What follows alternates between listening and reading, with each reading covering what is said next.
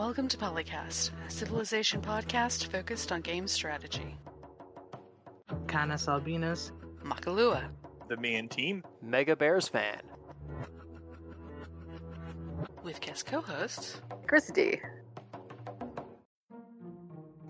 And obligatory background noise. obligatory background noise.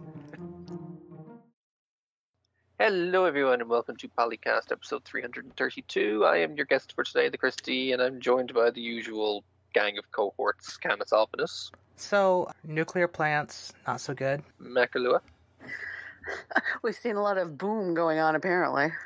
Mega Bears fan, I have functioning internet today. Hooray! Hooray! and everyone's favorite, the Mean Team. I'm bringing you some special tactics. Also, nuclear reactors are good. Yes, they are. Uh, maybe. Uh, we, we just need to like uh, not have any context, and then that can be true. Yeah, there was a theme there. I feel like I was missing something. I, This I'm sure cat- we'll figure it out.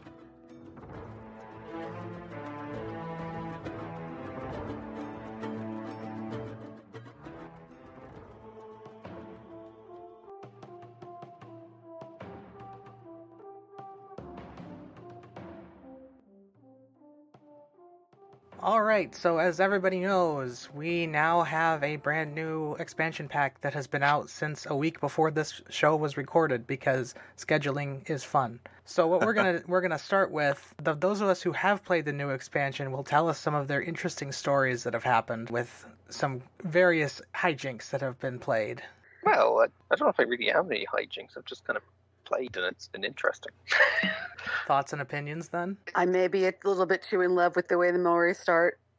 Oh, I really like that. I don't know why, but I just like I can't not play them because I like starting the ocean. I like invading somebody's continent, and then like what happened because I was playing last just last night with uh, Josh and Dino, and I was like I ended up landing right next to France, who tried to expand in my face, and then I ended up punching her in the face. The Toa are a little powerful and available pretty quick. Aren't they just a warrior replacement? No sword, The Oh. sword. Yeah. but you don't you have said to. it- you say available quick, but it actually takes like double the amount of science to get them compared to sword rushing. what do they come out again? I, I have not. Construction. They come with Oh, yeah. Construction. So you need to get seven techs to unlock them versus I think it's like three or four for swords. Do they have a resource requirement? Because that's pretty No. That's the thing. There's, yeah, no, there's no resource. No, there's no resource. I think you can just go straight in, and you can. But their strength, and at at least in the games I've played, I've been able to get them early enough and quick enough, and then I can just go right in and start punching somebody in the face. I was even playing a single player game earlier before that, and I had the same thing where I landed. I think I ended up with India right next door to me, and. And you know, in both games, I got attacked first. But in both games, I turned around and was like, yeah, your empire's mine now. Thanks. Maori also, I think, get a pretty decent production bonus because they get like I think one free extra production on unimproved forest and woods tiles. So you get them out pretty quick as well. Yeah, but you, st- you still need to get a decent amount of science in order to get them out. Like I had this argument on Reddit with someone lately. They were saying the Toa are way overpowered and need to be nerfed, and I was came back. I, I was basically saying they take a lot longer to get out. Once they do get out, yes, they're more powerful, but they take a lot longer. You're a lot weaker in theory until then. Besides, I, I also had the argument of if you're going to nerf the Toas, you need to nerf the Varus. They're basically exactly the same. Oh I yeah. think the, the, the big thing, I guess, is it's really going to come down to what Eurekas you're getting. Because if, if Yeah. just like with so many things in, in the early parts of the game, if you're getting the Eurekas to get to that tech, it goes real quick. If you're not getting those Eurekas, it feels like it takes forever. I did look it up, and apparently, and when it, I think when it comes to getting towards construction, I think the only thing you can really eureka is well, you can't eureka construction itself because you're not getting water mills because you're not going down there. I think you can you can eureka horseback riding because you'll have pastures, but I think that's it. Yeah, but there's also the potential of getting those Eurekas Yeah, there's also potential ancient villages. so yeah. yeah. you can get it from there too. Which, if you're like me and you have a heavily modded game that has like three times the amount of goody huts, you basically eureka the entire bottom half of the tech tree within the first era. No lucky huts. No. Bill's favorites. I, I, it just feels like it's really quick comparatively to when I, if I tried to plan a swordsman rush, it would take forever and I wouldn't have iron. But because I don't have to worry about having iron, and I don't even necessarily have to beeline construction to get them at a decent. I mean, because usually I play it either quick or online, so it, it, it doesn't feel like it takes a long amount of time for me to get there. And, and like in a lot of these cases, I'm already having an AI come up and try to attack me, and then But then, boom, here's a Toa, and I'm just going to curb stomp the rest of your Civ because of it. I guess it's also very reliant on actually getting the start that you need as well. Yeah. Obviously, if you, if you don't if you don't find or well, I say start, but obviously if you don't find the good landing spot that has all that basically has all the growth, you're not going to get the production bonus to get them out as quick, I suppose. I can't imagine them outperforming things like Nubian archers or similar. Yeah. Well, Yeah, it's, I think it's hard to find anything that outperforms the Nubian archers. Those things are pretty boss. Yeah. they come out pretty quickly as well. And, and plus, like you can still archer and sword rush on deity, so it's uh, I don't know. We'll, Yeah, we'll I'm see how not- they do in MP, but I think they're probably okay. They perform better also in the mid in the, the middle phase as well. I They mean- have that bit more of a bridge. Yeah, they're, they're like something between swords and knights in that regard, probably. But we'll see how they do overall. And maybe I just don't try to sword rush often enough, and this is more typical than I think. But it just it feels almost cheaty sometimes because when sometimes I start with just archers and spearmen when they attack me, but then the Toa comes in like maybe like ten turns into it, and then I can because you've got that extra bonus to forest to forest and rainforests. So I'm getting some production I might not normally. So it doesn't take long to build them, especially if I take that one policy card that has the 50% off, and then I'm just churning it out and just like wipe you off. Does anyone play anyone that isn't the Maori? I have played.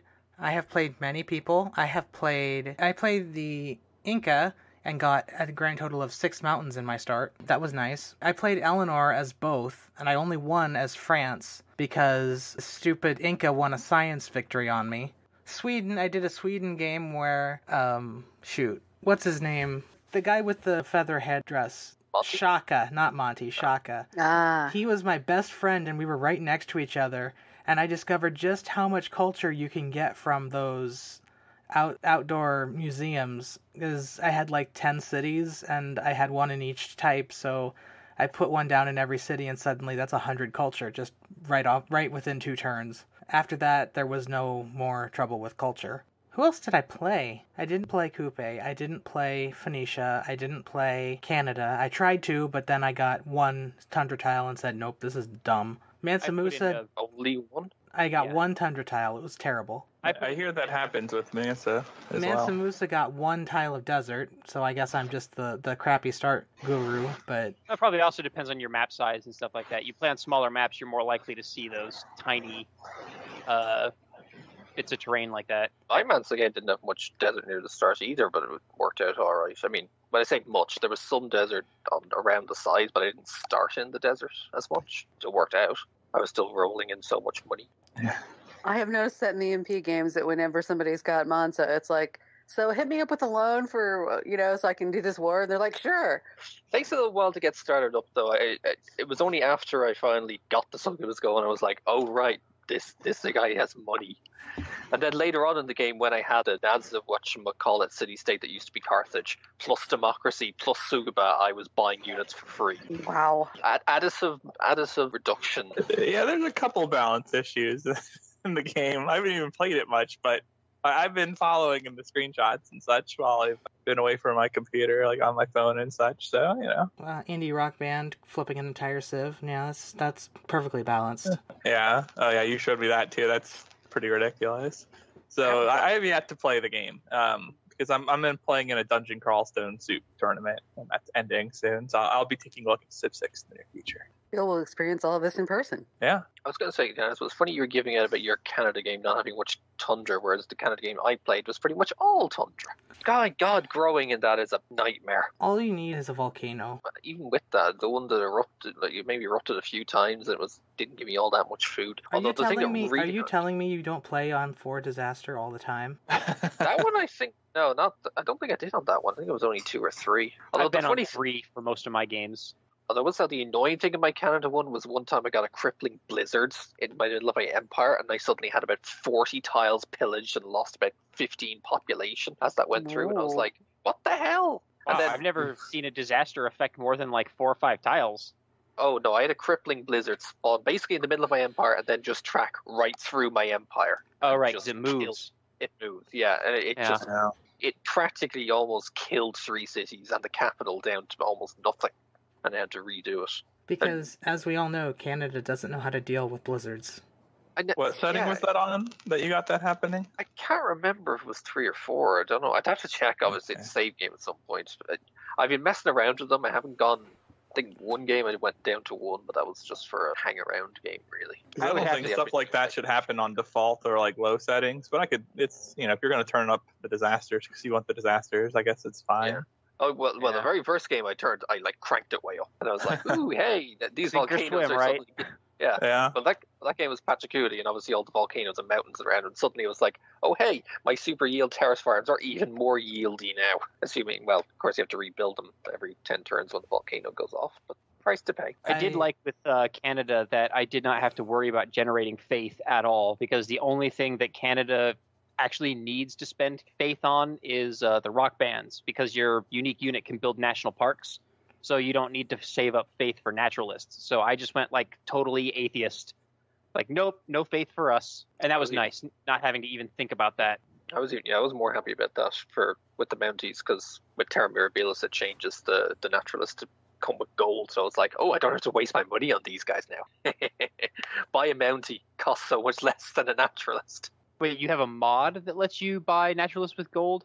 Or is Yeah. there some way to do that in the base game? Because I don't No, remember. it's a mod. It's Oh, okay. Terra, Terra Mirabilis does it. Okay. I, gold. I was just thinking, I don't, I don't remember there being any way to buy naturalists with gold.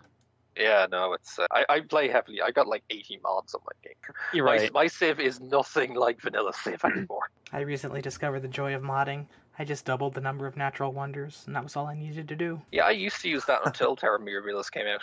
It was pretty fun having them all around. Then Terra's like suddenly, okay, here, like three times the natural wonders, and we're going to double the size of the natural wonder pool as well. I Probably kept, don't I keep, do that. I kept running into natural wonders that I didn't even realize were in the game, and I can't remember if they're in Rise and Fall or Gathering Storm. I remember I was playing this game, and there were like seven natural wonders I didn't recognize. Gathering Well, Storm, I think, added quite a few. It added, I think, another seven or eight, but Yeah. there's al- there's a few I I rarely ever see. I rarely ever see Zhangye Danxia, the the Rainbow Mountain thing. I've never Uh, seen yeah. that one. I've yet to see that. Matterhorn, I find, don't find all that often. I find that one every time. Really? Yeah. Oh, see, there's another one. That, I had, uh, I was playing a Em- multiplayer game, and the person I was playing with had uh, chocolate hills, and I thought, oh, if you just win because you have hills made out of chocolate. So. Yeah. And, and then, and then, while my scout was standing right next to it, he had a tornado go through the chocolate hills, and I'm like, "Oh my goodness, chocolate tornadoes! I don't know whether to be terrified or the happiest person alive." Well, you know, yes. just stand there, wait for it to blast to, to go right through you, and just stand there as you're like bathed in Yeah. chocolate. And then the next day, I bummed myself out by looking up what the chocolate hills actually are, and I am sad to report that the chocolate hills in real life are not actually made out of chocolate. aw. Even I know. like, I Unfortunate. mean, just like I mean, just like the moon Heartbroken. isn't made out of cheese. Yeah, apparently the moon is also not made out of cheese. I'm, I'm sorry, we had to break some hearts today. I Oh, reject the no. evidence of this. They've been lying to us all along. You mean the moon dust they brought back wasn't cheese powder? I don't think you'd Oh, want to nope. eat that. They tried to make it into cheese, but it didn't And- really work. And with this revelation, I can only assume that the Rainbow Mountain is not actually made out of rainbows. Well, if it was, there'd have to be lots of gold sitting there. Doesn't it look rainbowish though? Because it's the kind where it's got the layers, kind of like the Grand Canyon does, except it's a mountain. I don't know. I've never seen it. I'm, I'm, I'm thinking I've seen it at some point in the thing, and that's what it looks like. But I could be totally wrong. Excuse Well me. I'm of thinking of something else. souls. Sounds pretty. So I I was originally playing the game, and I complained to somebody in our chat group that there were a lot of barbarians everywhere because I kept running into like four or five barb scouts on the same screen at one time. And apparently the game decided to, to take pity on me because since that game I have not seen a single barbarian on any continent I start on. And I don't From know. what I understand, it's actually bugs. People are talking about it on the forum. So, like, the barbs actually do have a tendency to congregate on one continent specifically, or in one area like that, and that's a Apparently- consistent problem across Uh, games. apparently so do the city states I, that game that i was playing as the maori where my friend that i was playing with had the chocolate hills he kept complaining to me that there were no barbarians on his continent at all and I, I was the maori and i actually started out next to an island so i was on this island that was in between two continents so I was sending explorers both ways, and I went the opposite direction from him, and I found a continent that had, I think, seven city states, and I came across probably like six barbarian encampments in like the within the first hundred turns. It was Jeez. ridiculous. And then he's Wow. over there like, "Where are all the barbarians?" And I'm like, "Well, apparently they're all over here." I can definitely say I have experienced this, especially in a, a couple of games. Like I was on that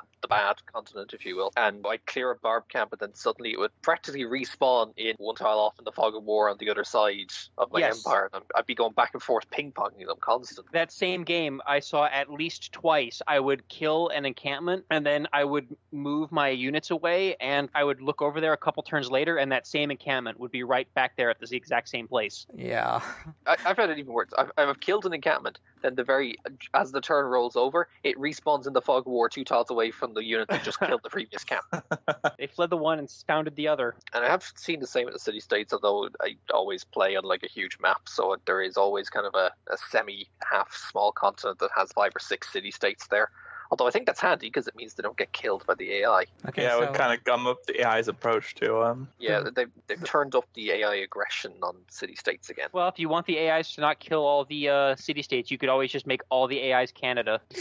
Please, you know, it's- just bully them instead. please, It's only when, in when I'm, special cases. please, when I'm playing normal games as it is, there's a, it's bad enough that old Canada keeps playing just because Canada is in the game. I don't need every, Oh, I need yeah, every I- AI being Canada. I have had Oak Canada stuck in my head for what two weeks now, and I only know like the first line. After Home and Native Land, I, I don't know any more of the song. I don't even know that. I just know oh Canada. So we got the, the Hall of Fame, which made me very sad because all of my previous victories don't count toward the Hall of Fame. Well, what you need to do is you need to just save like every game the turn before you win, so that when the Hall of Fame does get patched in, you just reload them all, play one turn, get your Hall of Fame credit, and then you know be good with it. So you just have to start doing that on every new Civ release ever. Yeah, Oh so. I'm just not gonna. I'll just let it do retroactive. Besides, when I'm finally done with all the new Civs, I'm sure I'm gonna be playing through every old Civ anyway, especially Well- with the new ones that got changed. There's also old. when you change the game rules, it resets everything to oh well these are the victories you had in the base game. And Oh, it remembers that Mhm. too. No, it doesn't Yeah. remember them. It, it has a list for them, but it doesn't remember the games you played before the expansion came out because the, Right, pr- but the if you- fact- functionality wasn't there. But it will remember them moving forward now. So if you are changing the rules, you'll fill out the Hall of Fame on all three rule sets. Yes. They'll be Oh. set. Well, yeah, all- oh, all and also the ones Interesting. with scenarios and that stuff. Huh. Yeah. Okay, that's interesting. I didn't recognize that. In order to fully super clear Civ 6, you basically have to win with every single Civ in all three rule sets and then beat every scenario with every side that you can play as. And every and every victory type. Every victory type. You only have to do it once per game rule, though. That that is a, a very high Replay value replay value. or tedium value. It's only Depending tedious on- if you don't like a particular version of the game, which some of the scenarios are pretty te- tedious, but the Alexander scenario is just a pain in the backside. I don't think I've played a scenario yet in Civ 6. I only ever played like one or two of them in Civ 5, and one was the, I think, Mongolian or Hun one, uh, and I got my butt kicked. So I was like, ah, I think I'll stop playing scenarios for a while. The Alexander one is basically the Mongolian one from Civ 5, except okay. you don't tech in it, like you did in in the Civ 5 version. Basically, you start out as Macedon and you have to ki- take every city on the map within a certain number of turns. I always meant to play the Civil War one in Civ 5, but I never got around to it. That one was fun but hard if you did it on Deity. I think the one the way that I won that one on Deity was I just suicide rushed uh, Richmond and I got it on the last unit. Pickett's recharge. So a bit of a smoky segue. How have people thought about climate about climate change aspects of the game? It, it, it's weird. I want to Yeah. play it for myself before commenting, but uh, if what people are typing on the forums is accurate, then it's messed up in some cases. Oh, I would I've- agree with that. Yeah. I've only played like one game where it was relevant, and I found it pretty trivial to deal with as long as you're not a coastal civ and have all of your cities on the coast. Because it, as, as far as I can tell so far, the only permanent effect of the glo- of the climate change is the flooding of coastal tiles. All the other things are just more disasters, which just pillage tiles, which you can trivially fix by just having some builders hanging around. Yeah. So I'm kind of like, eh, that doesn't seem fair. And another thing that I noticed is that I haven't actually tried this out, but in the future era, there is a tech called global warming mitigation, which allows you to, I guess, scrub CO2 from the atmosphere in exchange for diplomatic favor. And from what I understand, you, or you can only use this to scrub the CO2 that you have produced.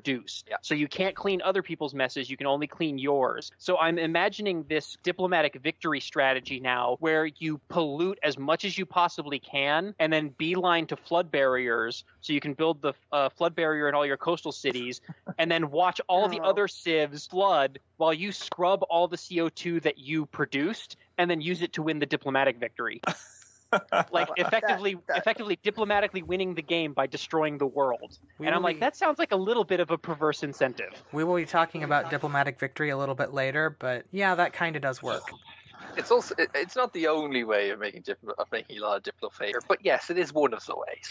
Also, Yeah, just- beeline computers because that's where you build flood barriers. Yeah. You have Yes. to you have to beeline th- that tech, otherwise they get very expensive very fast. I'm, I'm still trying to work out what the actual build cost mm-hmm. is. I think it's like base a hundred times the number of tiles you have to protect, and I guess that multiplies by climate change phase number. Well, there's, you can there's see where flooding will happen, right? yeah. Yeah. So you can also just avoid things you care about I getting see flooded. it when I have the settler selected. Is there an overlay that shows it as well? Because I haven't Nope. seen that yet. There It's should only be. it's only in the settler lens, and it only it only really shows it for the tiles that aren't already settled. There's no current lens that shows flooding capable tiles. Because I'm pretty sure you can. they're settled or not. I'm pretty sure you can highlight over a tile with the mouse. Oh yeah, or the yeah, you tooltip can hover tell over. you. Yeah, the but tooltip yeah, will it- tell you, but that's that's I've, not. I've yeah, I've yet to find a lens that is like, oh, here are all the tiles that are about to flood. Yeah, it's not as at a glance. I'd also, speaking of this, I also wouldn't mind if there was a lens that shows what tiles have been made more fertile over the course of the game. Yeah, That you'd think that helpful. stuff would have been in the game. Yeah, because I go around and I'm like, oh hey, st- this stuff for you know a flood happens. Okay, it made six tiles more fertile, grand. But if I'm not specifically hovering over the area of the map where the flood happens, I don't see what gets made more fertile, and I have to go peering in to look at it. Well, Well, there is a distinct graphic, so you, you Yeah, can't there is. see it. It's just if if there's an improvement over it and the improvement's not pillaged, it is really hard to see flooding in particular. they have that a little too, pop-up thing that shows up whenever some the uh, yield changes. But if you've got any kind of window open, like a tech, you can't see it because it just goes yeah, you can't underneath see it. it. Or your camera control gets sent to a unit on the other side of the map, and you don't see it either. Yeah, there's also the little notification thing that you can click on, but I think that goes away after you hit end turn. So it doesn't stick around until No, the yeah, It, Yeah. it would be nice if, if, at the very least, if that notification just stayed there until the event was over and the, the fertilized tiles stopped being fertilized. So you could always just click on it to go back to where it happened. problem with that is we have seen how well they are able to control exactly what stays where on the screen when it comes to oh, notifications like that. So even though your certain things will stay there for the rest of the game, like you missed a wonder type things, you the things you want disappear instantly. Just like ah. But with regard to global warming, I'm also very amused by just how you basically go from oh look there's a little bit of potential for coastal flooding 10 turns later three meters of, t- of ocean rise have completed and now all those tiles are gone Yeah, it rank it cranks up way too quickly in my eyes. Especially if you have more than one save that actually gets to like start industrializing. If you have if more than one AI industrializes at the same time, like pretty much the the ice caps just melt almost instantaneously. yeah that's the other reason why you have to be able to get to flood barriers early because Yeah. if you start trying to build them the, when coastal flooding starts you're never going to get them done because before you get done with them they're going to like double in cost because they're covering a bigger area now and then before even that gets done they're going to be covering an even bigger area and at that point there's no point in even building them because everything's already gone Yeah, I, I think I remember a point where I was like a couple turns away from building a flood barrier, and then like I checked on the city, and all of a sudden it was like, oh, 15 turns to complete. So like the cost seemed to go up while I was in the middle of building it. yeah Yeah. One thing that did bother me about this is that someone was posting how they had built no factories or like one factory. I think it was no, literally no factories though, and they only had five military units or six military units. They, then they technically led the world in CO2 emissions, and that was causing global warming. That that shouldn't happen. I think even on the higher settings, if there's no industrialization at all in the world, then they should probably be a little more lax on this. Basically, every like, now I don't know the exact raw numbers, but I think that every unit of coal spent, whether that's to fuel a unit, to build a railroad, or to fuel to make power, is three CO2. Does that include the coal that's spent per turn on the maintenance for certain Yes, units? Because I think it like an ironclad is one per turn, right? Yes, ironclad is one per turn, and it'll basically make three CO2 per turn as it's burning the coal.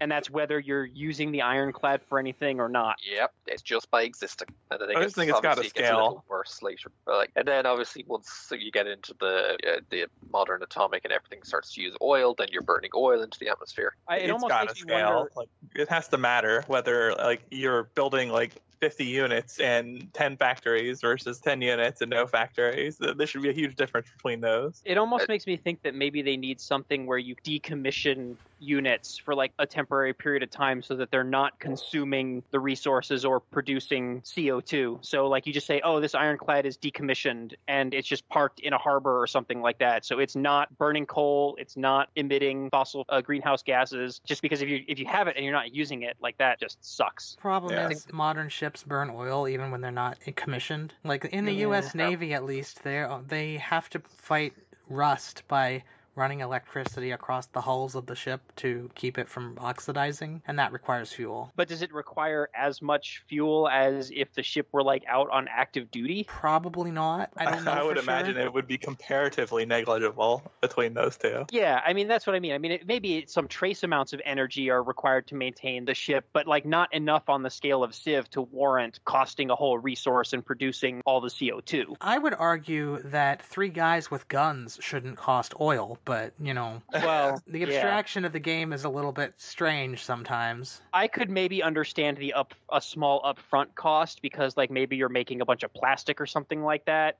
you know, which maybe in the abstract way that Civ works requires oil. I don't want to go into Uh, battle with a plastic gun. Well, but there's Well, there's if- plastics Tell and that the rubbers and F-16. Think of it as an abstraction of the gear it takes to equip those guys and the production cost of that. And the Yeah, I'm logistics just to being flippant. Yeah. Yeah, but not maintenance. Five oil up front, or and that's another thing that uh, about the game too is I don't like that every unit costs the same amount of resources. Like for instance, I really wish that the knight had been like split. I think the default is twenty iron. I wish that the knight, for example, was split ten horses, ten iron. Yeah, I really, yeah, I hope they do change that at some point to make Eh. stuff take up multiple things. Because then you can have your tanks. Right now, they've changed tanks in modern armor to only require oil, where, whereas modern armor used to require aluminium. Right, So- and I'd I would like for modern units to also require iron because you know iron goes into steel. So I could see like a tank being like twelve oil and four iron and four coal or something like that. You know, because you're using the iron and coal to make the steel. That gets a little complicated, though. A little bit. Yeah, but I mean, when you think about how the uh, the resources are used over the course of the game, obviously you start with iron and horses to kind of kit out your units. Then niter comes into play.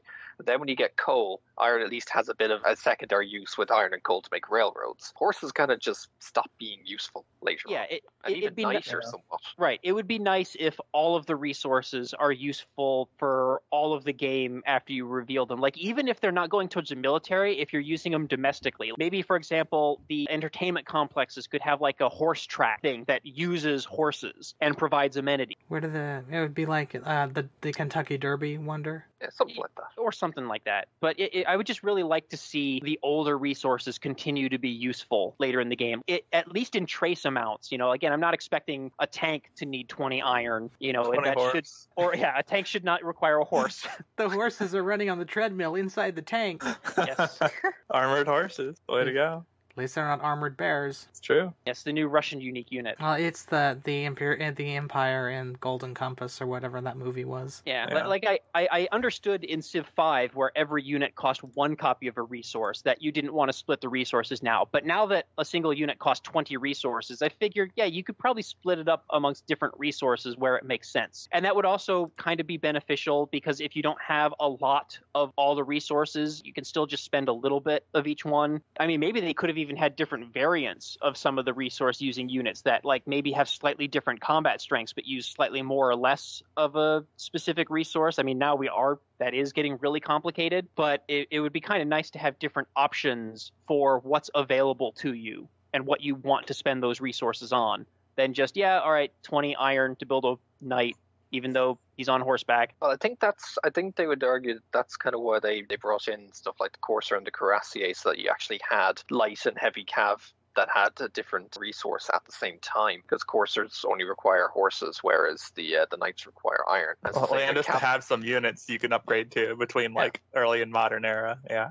yeah, it's also but it's also the same cavalry or horses, whereas Cuirassiers are niter. Right, but you also have the swordsman that uses the iron. So like I could see there being a split. So you've got the the light cav that requires 20 horses, you've got the melee that requires 20 iron, and you've got the knight in between that requires 10 of each. Whereas ten of each, and then if all else fails, you have the anti cav, which doesn't require or anything. It's just weak. I was also surprised to see that catapults did not require a, a resource. But their upgrades do, and catapults suck. So It was- Yeah, catapults it was do suck. contentious even in Civ 5 when they originally made catapults require iron. It was like, really? But again, in Civ 5, every unit required the the same one copy of a resource. Like they could have made it so that a catapult is like five iron or it something was like that. still a So strange choice, though.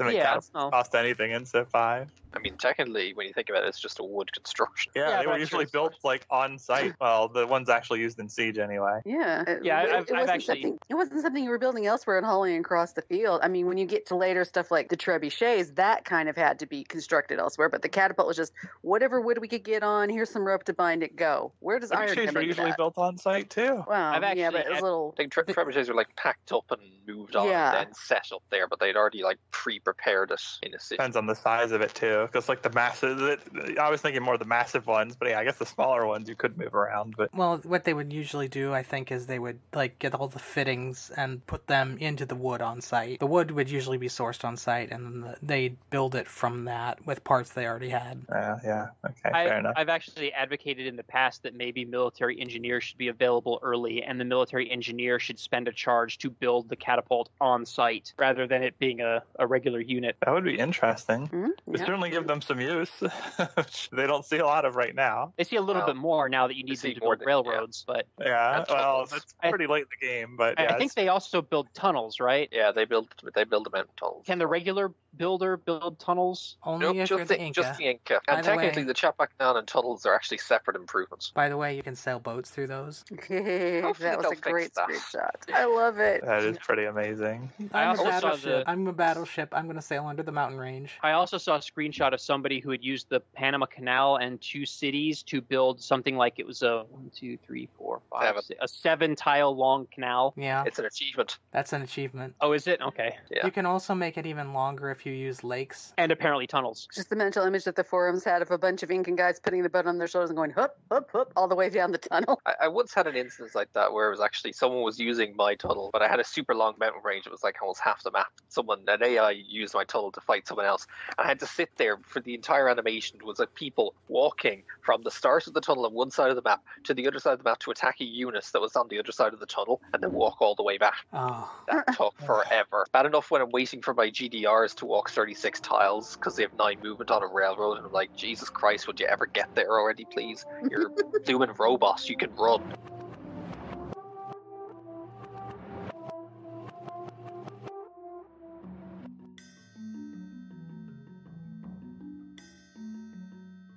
the Audio Gang Awards finalists have been announced, and the gang is the Game Audio Network Guild.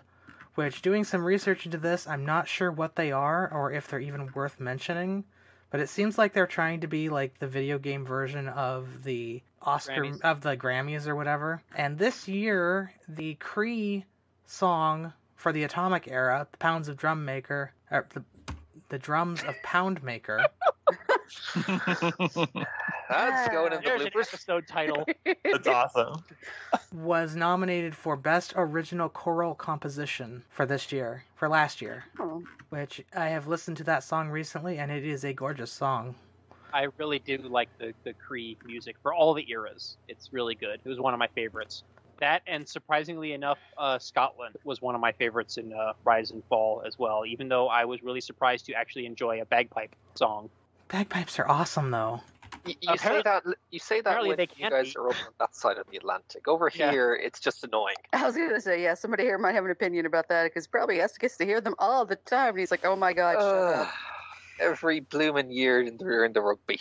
they come over to visit, and you're like, "Oh no, not these guys again." But yes, the uh, the Cree uh, music tracks are very good. I would say that the music tracks for every civilization are really good. I can't think of one that I really don't like. Oh yeah, I can't think of any that I dislike, but the the Cree is definitely one of the ones that that stand out to me. That and the Canada now because I've had that stuck in my head for two weeks. I was about to cough and say, "Oh, Canada!" When Yeah, I know, right? Yeah. And I was like, "Oh God." I mean, we've got we've got Mongolian throat singers too. I suppose the thing for me is this: I haven't really listened to the music as music as it is because it's, it's always just background music in the game to me. Like I know it changes obviously with the areas and based on who you've met and who you're fighting and all that, but to me it just kind of is like music. No, I, I always appreciate it. I, I do listen to it, and uh, I I get excited when I see certain when I meet certain leaders in the game because I'm like, yes, I'm going to get to hear their music. But if you go to Civ that has great music, and then so you start meeting everybody else, you're like, shut up, I want to listen to my music. Yeah. Case in yeah, point, go, the always here in Canada. Go away, you. Bring back Victoria so I can listen to Scarborough Fair some more.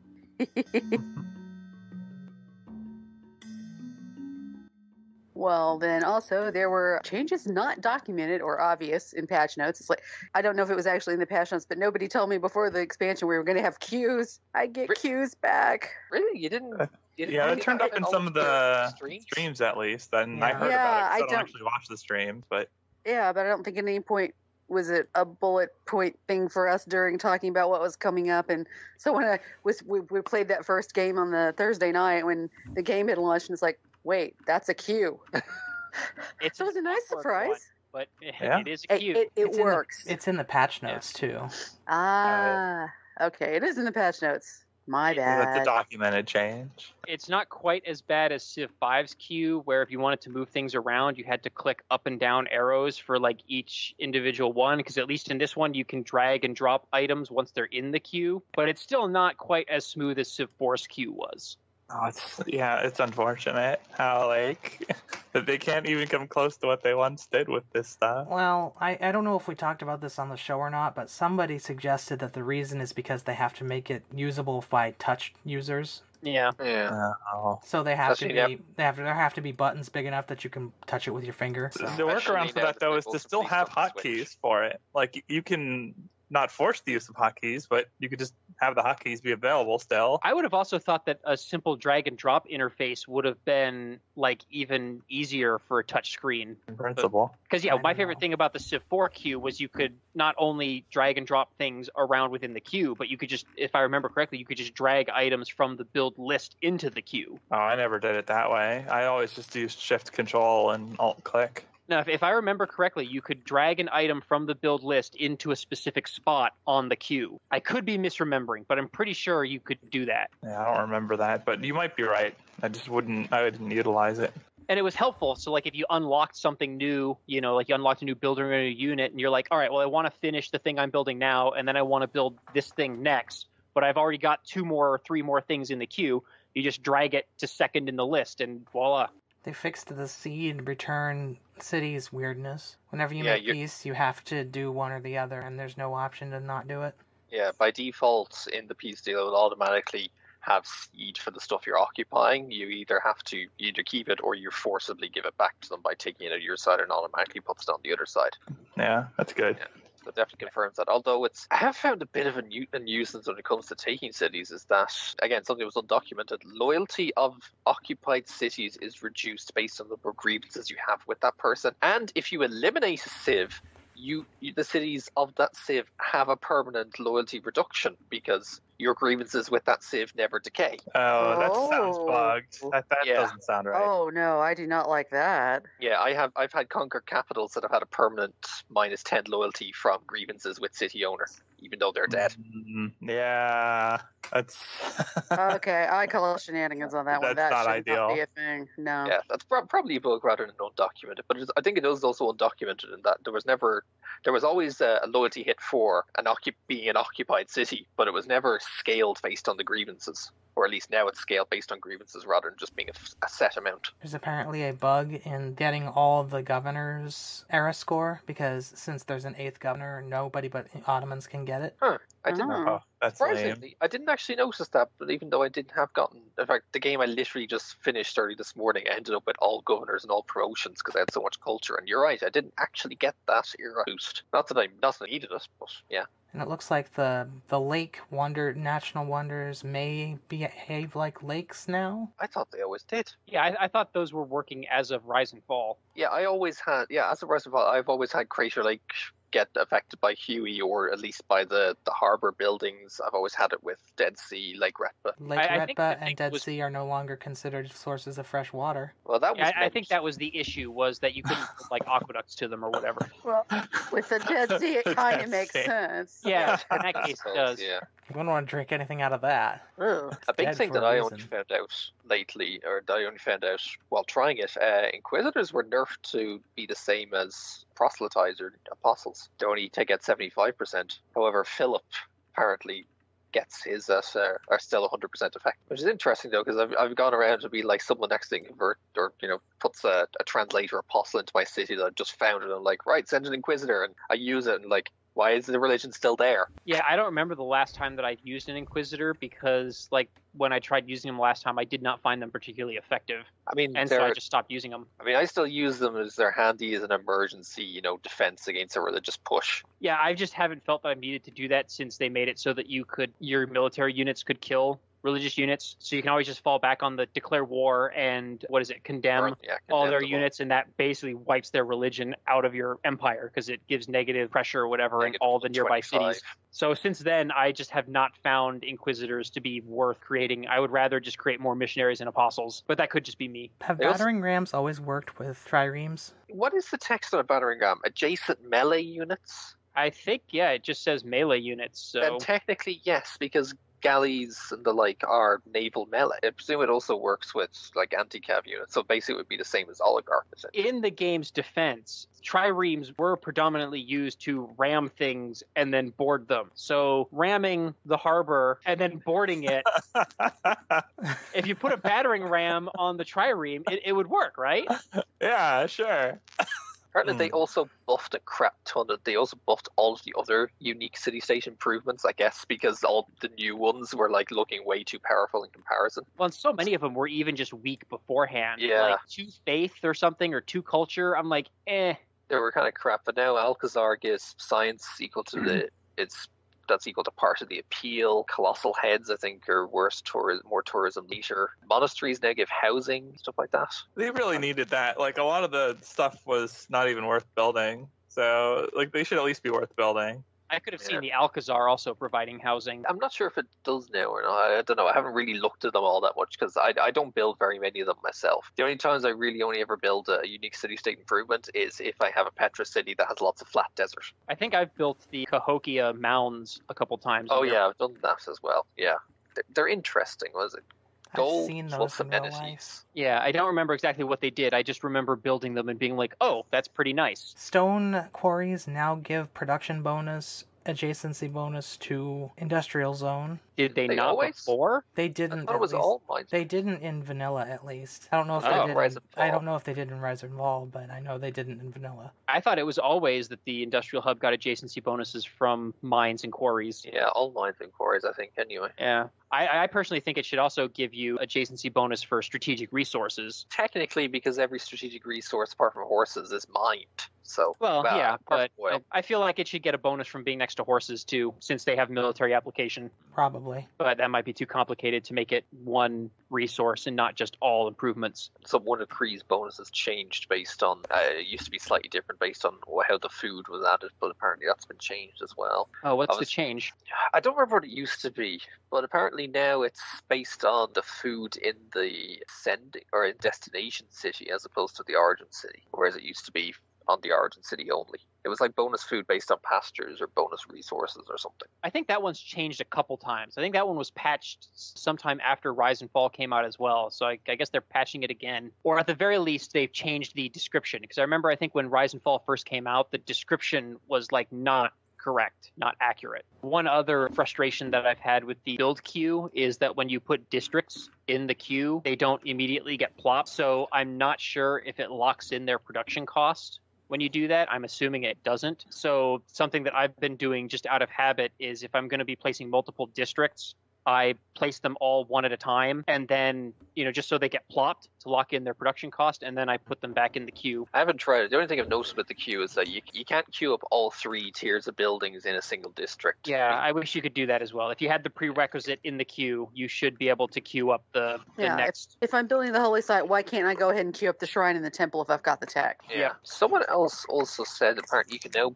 build wood, you can now plant woods next to lakes again.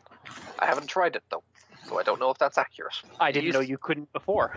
You couldn't, yeah. You you could never any tile that was next to a lake, you could not plant woods on. If woods were there and you chopped them, you could not put them back. I noticed it every time I was like saying, "Oh, hey, that's a lake. That's you know one of those lake wonders. I can turn that into a national park. Let's plant some woods for appeal." And I can't. I assume that was a bug. I can't imagine that was by design. I don't know. It was it was odd. I don't know if there's any other undocumented changes I haven't seen. Oh yeah, Big Ben was nerfed down to fifty percent gold instead of double your gold. I thought that was documented. Was it documented? Okay. It's hard for me to remember exactly what it was. But yeah, that's true. You do not get as much money from it now. Still worth saving up and just getting a crap ton of money like that, but still. If score victory is turned off, you cannot see a list of scores. Huh. Interesting. That a doc change. I guess it's just if you turn off score victory, it means they disable that tab. I suppose in the victory screen, which Yeah, or it just doesn't even bother counting score. I think it would Yeah. have to though for the to give you the your Hall ranking at the end, right? Yeah. so it must still calculate. I guess it's just that tab just disappears. Yeah. So So I if you guess if you turn off science victory, it just turns it just disables that science tab. yeah, you can't research anything because there's no victory for it. oh dear. You don't need this. Yeah, you don't need science at all. We aren't even going to give you the beakers because you don't need it. I'm playing a science game. No. Yeah, you don't. need Well, it, I, the game would be winnable because you could just kill people with warriors. I guess they wouldn't be able to build walls. So anyway, I, I guess if, if you were using the the score tracker to you know keep track of like relative performance, then I guess you can't do that anymore if score victory is turned off. Comparing yourself on score is always a bit eh, anyway. Yeah. Uh, Yeah. you shouldn't be doing that. But if you were doing it, you can't do it anymore. Well, part of the problem is that score is poorly allocated. In other words, it's not reflective of your present uh, strength. It doesn't have to be true, but it's been true in Civ for ages. I almost feel like the era score is a better score tracker than the actual score. Even that's questionable though, because you have Yeah. like peaks and valleys in that regard, and you can have massive empires with relatively weak era scores for the moment. Especially it's also the case that you can far too easily take all your era score and get it too early, and then you have nothing you can really get in the late eras if it goes that. Yep. Like I've had it where I've, I could be at like 500 era score at the end of the modern, then into atomic era, and suddenly I'm like, I can't gain any more era score. I've extracted all the the artifacts and shipwrecks. I've built all the buildings. I've fully built all the districts and all that. Suddenly I have no way to gain era score. Yeah, that's lame. If Yeah. you're already like strong, you've already invested the resources, but you just can't get credit because you've already done it all. Yeah, I've had plenty of game where I'm like 20 points over getting a golden age, and I'm like, oh, I really wish there was some extra benefit for overflow, but eh, Can't I bank this overflow? Dang it. I've had Yeah. enough games where I've basically stopped my scouting units for a few turns and be don't don't explore anymore. Do not circumnavigate the world until the era ticks over. Yeah, Right, exactly. I've had that before. Or, oh, I'm two turns from a wonder, but I'm three turns from the next era. So, oh, if somebody gets this from me, I'm going to be real pissed. Oh yeah, the one final undocumented change that, that I noticed is that they've uh, apparently they improved the UI for boats because and I've seen this myself. Your your units will actually sail through other naval units and embarked units rather than constantly trying to sail around them. No, I had that in the previous game, yeah, where I just I have a ship in front, I could see an embarked unit, I just can't see the tile behind. And in previous games, I clicked to go around to go, you know, through that unit, and my ship would actually go around and waste extra movement. Now it just tries to go through. Speaking of that, I think I've actually seen, I don't know if this is a bug or if it's a new feature, but I've seen a couple instances where I would try to move like a scout or something into the fog of war, but there's like a unit or something there. Yeah, and you so my get scout can, back. so you, yeah, you get mm. teleported back to where you started instead of just stopping on the last tile before you move into that tile, Yeah, which in previous versions actually did allow you to overlap other units in some cases, but now they just send you back to where you started. But Yeah. and but they don't refund you your movement points no, no, either. yeah, so it's no, it starts it's back. It, That's a really bug. inconvenient. Hmm. Yeah, I don't know if it's a bug or by Bad. design. I can understand it being by design, but you, it, probably it should be. It should refund the movement. Saying, Yeah, I- okay, I- you can't move here. You're going to have I- to go somewhere else, sort of thing. Right. I feel like this teleporting you back is by design, but I'm not sure if the taking away your movement points is the way they intend for it to work. Because I, I could definitely see them being like, oh well, we we have the one unit per tile rule. We don't want to break that because of the fog of war, so we move you back. But yeah, they should definitely give you your movement back, or at least give you one point of movement back or something to move somewhere else. Because I, I can definitely see you still have the situation where, well, now you've uncovered a part of the map that you should not have been able to uncover. But it really does suck, especially for like if you're. I'm because I think the the first time it happened to me, I was trying to run my scout away from a barbarian, like Yeah. through a bunch of city state units, and my scout just got teleported back and killed by the barbarians, and I was like, well, that blew. Well, at least they don't Yeah. just attack anything in the fog of war like they did in Civ 5. I remember losing too many scouts to that, just running accidentally running them into a barb camp, and I'm like, you could have stopped and told me. Yeah, that's some really crappy UI stuff. I'm glad that they did some stuff to help the UI, but Matt, it's still really bad.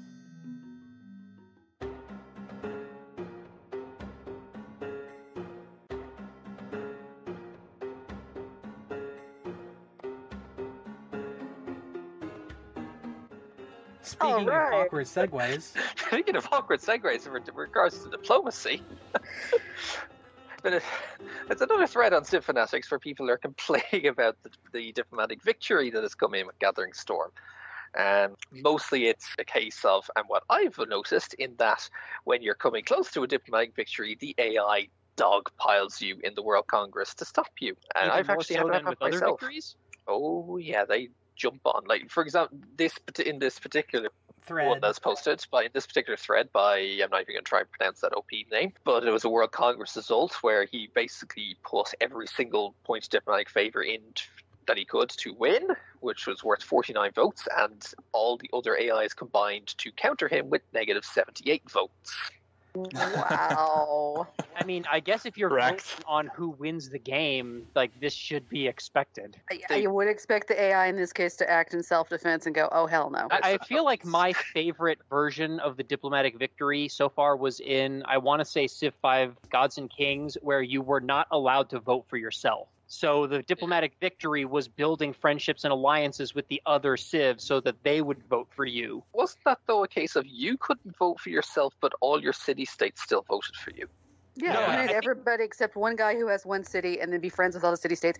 Look, diplomatic victory. In I'm that sense, sure it was way that- genuine though, because it was a genuine economic victory. Well, in, in the yeah, in Civ 5 Vanilla, it was an economic victory, but I think in, in Gods and Kings, it was more about building coalitions and getting the other AIs to like you enough to vote for you. it did help in that sense, and obviously there were things you could do that would almost make them pledge their vote to you, such as you know, Yeah, you, I think you could bribe them. and stuff like Yeah. that, or bribing them, for example. But I still think it was mostly a you couldn't vote for yourself, but the civ, the, your city state still voted for you, so you could still technically win it economically. As far as I know, the only true pure diplomatic voting was in the Renaissance scenario in Gods and Kings, because you had to vote for someone else, and there were no city states to affect it. I don't believe anyway. So, But yes, I have I have had this happen this happen myself. I was in my Mali game, and it was coming up to the case where it was like the last World Congress. I think I was on seven points at the time, and I was like, "Yeah, sure, I'll throw a few votes in." Like I wasn't actually really trying because there were other ways of winning, so I just threw. Ah, sure, I'll just like throw eleven votes for myself, and then I turn around and the AI all band together and put negative fifty votes to make me lose a point, and I'm like, "Well then." well, the, Yeah, the trick now- the trick is that after they've done that, they now don't fee. have the favor to do it again. Yeah, I did notice that, and I was like, it didn't matter to me at that point. I could have easily gotten the two points next time because I still had my like nine, ten thousand favor. They had nothing. Yeah, I think you get most, if not all, of your diplomatic favor back if what you voted on fails to pass. You get it all back, yes. Is it all Yeah. of it? Okay. If you vote on the the resolution that is rejected, you get everything back. If you vote on the resolution that passes but not your target, you get fifty percent back. Oh, okay. Otherwise, if it's your if it's your correct outcome and correct target, you basically you spent all that favor. Now, I'm I'm personally of the opinion that diplomatic victories will never really work well until multiple civs can actually win the game together in some kind of joint or cooperative victory. Yes. Because because then Yeah. you actually do have the other civ's best interests at heart when you're voting for them. So until that happens, to me, diplomatic victory is always just kind of going to be a weird crapshoot kind of thing. It's also a bit of interest because obviously when they were going on with diplomatic victory, they were it kind of made you think, ah, sure, you you'll get a couple of points, you know, sprinkled around the game, and then World Congress gets you most of them. But no, you actually really don't all that get that many outside of World Congress. You can get four outside of World Congress. I feel like all the victories in Civ 6 are way too backloaded, and there's not enough that you can do early in the game to really contribute to it, other than just, you know, researching text and civics. and Yeah. killing everyone. Yeah. Yeah, Yeah. yeah, different. Yeah, the, the only way you can get different victory points early game is by aid requests, which require someone else to push it. I mean, that makes sense, but there's no other, there's nothing else you can get in the World Congress to to win a diplomatic victory point other than the actual like direct vote itself. Yeah, I was expecting like every emergency to offer like a diplomatic victory point to somebody. Yeah, well, especially things like military and uh, city-state emergencies. Right. Whereas they, they just give you a bunch of favor, which in theory can be spent to earn points, but I was expecting they'd give you a point. Right. But only if you save it up for the next 3,000 years. Yeah. it's especially confusing because all the other types of emergencies that they still act as score competitions and there's still ways of gaining score, but it's still a case of either everyone wins or the target wins. There's no there's no point for them tracking score if they're not going to award the diplomatic victory point to the highest contributor, for example. Or some other reward. Yeah. Like I won a religious emergency not too long ago because someone converted randomly. I wandered in with a couple of apostles, converted the city away, but didn't have the highest score because the target had a random guru sitting in the target city for the entire period and garnered more score than my reconverting it away for however long. But we still got the same rewards. Like there was no extra, there was no extra diplomatic victory point and all that. It was just a bit naff, shall we say? I, I do feel like the original poster on this thread, though, is overreacting a little bit because, as we mentioned, you're going to get all of those diplomatic favor back. So you're just going to be able to vote on it next time. Yeah. Also, I it's think- like the think first so. time ever that somebody has complained that the AI has actually tried to not let you win. Yeah, I know, right? Yeah, I like, pointed "Oh, out in the yeah, it's thread, such a like, I should try for all the victories, not just this one. But it, it, there's nothing wrong with it trying. He is accurate though in that in late game World Congress it takes a while before World Congress to come around. I thought they said it was supposed to speed up over the course of the game. I have not seen that. It's been thirty turns regardless for me. I don't think it's supposed to speed up. I think that was Civ 5. Well, Civ, yeah, no, I think Civ- Civ Five, yeah, but I thought they said it was going to do it in this as well. But I do agree that it does need to. The pace of World Congress needs to ramp up over the course of the game, even if that means there's like multiple uh, sets of resolutions that are in effect at the same time. But yeah, Yeah. it does need to. It does need to happen more often. Like it should be like every. 20 or 15 turns when you get into modern or atomic. and it would be nice if there were more votes sprinkled throughout the game. Yeah, more ways So- to get it. So some of your very early game coalition building could actually translate into a couple diplomatic victory points. Yeah, because right right now the only getting it from an eight victory is basically send a couple hundred gold to the target and you win. Whereas the only other ways are Statue of Liberty, well, one person, and then your two future era or your future era tech and future era civic. Which technically means you can just sit there on you know get enough votes, win the the World Congress vote when you have six points, get to eight, and then rush those two, future rush those uh, civics and tech, and you win. Clearly, what the game needs, though, is an apostolic palace. Yes, and it's it working exactly like it worked in Civ 4. No! I vote against. I vote win. nay. It doesn't matter Never. Defy vote against. You resolution. only have one Defy city, defy resolution. religion. Just one. Get right. Never. Defy resolution. if only you could. it would have been nice if you could do that in Civ 4 and it just put you at war with the entire world. if you could decide the religious sectary. I don't know. That kind of make that kind of sounds just like a military emergency in Civ Six, where every That would have been awesome. The world considers you a villain. Minus 50. Oh, that's true. Your cities probably wouldn't like it. I I guess I could maybe also imagine like a system where instead of it just being one winner of the game and everyone else loses, there's like a ranking. So it's not a win or lose. You'd be like, oh, well, I'm not going to get first place, but maybe I can get second place. I just don't know what the incentive for not being the number one winner would be.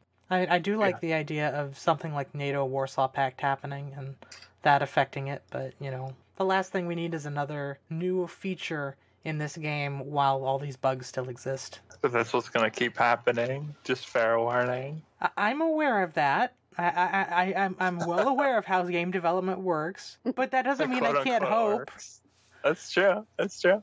The OP posted a subsequent vote of the next vote where he actually tied 65 to 65, and the coin flip, or not the coin flip, but the thing of the person who had put the most of their favor in, uh, apparently cost him another point. So then he went on a GDR rampage. Yeah. So he, Okay. he went for the real diplomatic victory. Yeah. When So then the diplomacy fails. When diplomacy fails, fully upgraded GDRs. So what was he spending all of his refunded diplomatic favor on then? He was keeping it still. Yeah, in the last screenshot in the thread, he has like 19,000 Diplo favor. And on the second vote, he spent 16,000 favor trying to pass and didn't. So he just got it all back. Oh yeah, because I, I guess what's happening here is because the the cost for each subsequent vote increases. All Yeah. of those civilizations with a small amount of diplomatic victory are putting in their votes real cheap, whereas the one Yeah. player who's voting for themselves, each vote is more expensive They than the last. expensive very quickly. Yeah, That's I, I'd, I'd forgotten that the cost money. scales up. Yeah, so you have to have like exponentially more favor than all the other players in order to win, not just yeah. Or okay. you um you would have to like get theirs lowered. Yeah, okay. So that that is harder than I initially thought it would be. It's why so I think I remember someone arguing that in the very late game when you're going for diplomatic victory, alliances are a bad thing because you both gain the same amount of diplomatic favor from the alliance, but their votes are cheaper than yours. Yeah. Yeah. You actually want to break your alliances late game. Which is kind of the opposite of what a diplomatic victory should be. Right. Yeah. Yeah, that's kind of a, a counter incentive. But as What we else Kind established of, I mean, very much so. as we established earlier, the way to win the diplomatic victory is to just pump as much CO2 into the atmosphere as possible and then clean it up again. Yeah. Yeah. And you don't need Or- any allies for that. or just get an absolute crap ton of culture and constantly go future civic every turn. 50 diplo favor every turn. But, but if you do that, you'll probably win culture victory. Well, it depends if you you can get culture while ignoring tourism somewhat. or you could just take all the Diplo favor and the peace deals of Wars and then declare yourself They- winner. Only give you 20. They won't give any more than 20. And once they see that you're actually stockpiling it, they won't give you any, Really, even in a peace deal? Even in a peace deal. Okay, in I- that case, you just conquer everybody except for whoever doesn't have a lot of Diplo favor, and then you just win Yeah, that way. The standard, the, the answer for everything basically still applies. Kill it. Kill Take, it. t- kill the take out the opponent so it can't vote against. Persuasion by force. the Grimbeck strategy: kill all the things, including the planet now, because he loves doing CO2 emissions. Yeah, why doesn't It's a path to using victory. why doesn't using nukes affect the environment at all? Wait, wait, wait! It, I haven't got that far. It doesn't. Yeah, no, it doesn't either. add CO2. Wait. Well, I mean, it is true fair, it that wouldn't add CO2, but it would it would have pretty devastating consequences. Yeah, yeah there should be like a separate nuclear winter thing on top of the global warming. I was going to say, if, if the CO2 is going to be our only measure for the climate change in the game, then the nuke would have to affect that because that would definitely change the climate. It, I don't, it might not add Just terribly make it much. disaster related to it. Like if you have enough nukes, then you start having like uh, farm productivity decreases from nuclear winter event. You could do that within the confines of the game. Yeah. Well, I was going to say I think it makes sense because you know you know how currently a nuclear reactor don't add, doesn't add very many uh, doesn't add very much CO two when it's burning a uranium to make power. Can't the uh, the nuclear reactors in Gathering Storm also melt down? oh yes, They can. After- What After exactly 20 is the turns. effect of that? after I've 20 turns, you are in danger of it. I've not Uh, actually had it happen yet. I've had out of now th- the last two games where I've deliberately not been recommissioning my reactors just to find it happen. I've had two steam leaks, one at 16, one at 26, and I've had one minor radiation leak at 46. And what exactly are the effects of these things? A steam leak contaminates every ti contaminates the industrial zone and every tile surrounding it for one turn and possibly pillages. The Okay. radiation And what exactly? leak, Again, I haven't seen the contamination yet. So what exactly is that? Just something that you clean up with your builders, like the yeah, you clean up with a build. in Civ Three? Yeah, you clean up with a builder. It takes a builder charge to do so. It also makes the tile completely unworkable. The level two, if you get a radiation leak, it I believe completely pillages the, the industrial zone. I think it pillages surrounding stuff as well, and you have the radiation for 10 turns. I've yet to have a meltdown, though. Despite having reactors going for like 60, 70 turns, I'm yet to have a meltdown. And does uh, dropping a nuke create the contamination? It just doesn't affect the climate. It Okay. does, yes. You can still deny people tiles that way. Then I would imagine. Yeah. Oh, yeah, yeah. When you nuke Yeah. somebody, the, the contamination stays for 10 turns or 20 turns, depending on which type of nuke you use. Yeah, 10 turns and, and radius of 1 for standard nuke, 20 turns and radius of 2 for thermal nuke.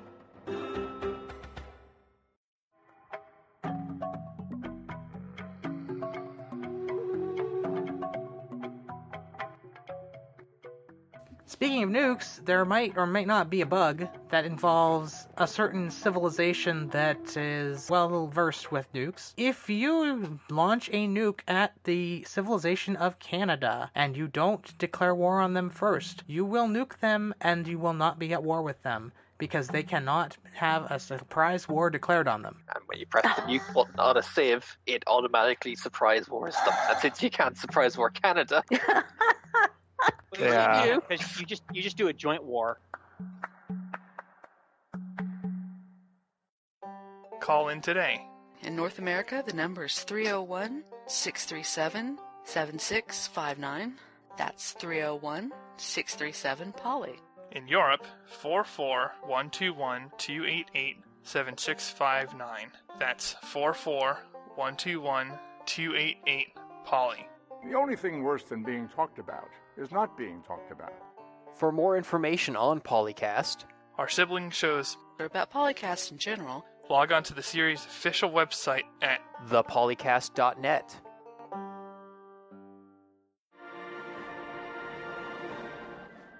Yep.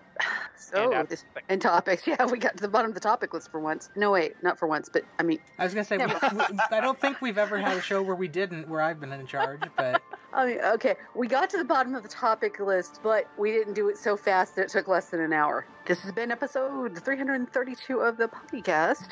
I'm Makalua as usual, and with me, uh, Canis Albinus. let's not nuke Canada. They have too much maple syrup. Mm, irradiated maple syrup.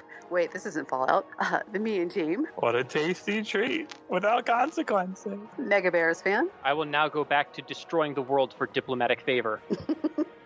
and our guest host today, Chris D. and I'm going to go generate all the culture for diplomatic favor. guys are just so diplomatic. Just go kill all the things. It's recommended by one That's out of one Frenchman. I like doing it, but it- I'm doing both at the same time. Killing everything, including the planet, yes. Yeah, with yeah, right.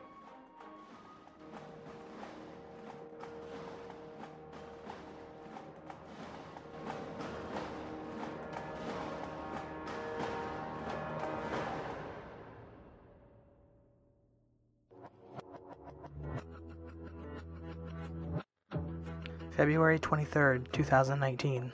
Civilization 4, 5, Beyond Earth, and 6 sound clips copyright Take Two Interactive. Copyright the Polycast at thepolycast.net.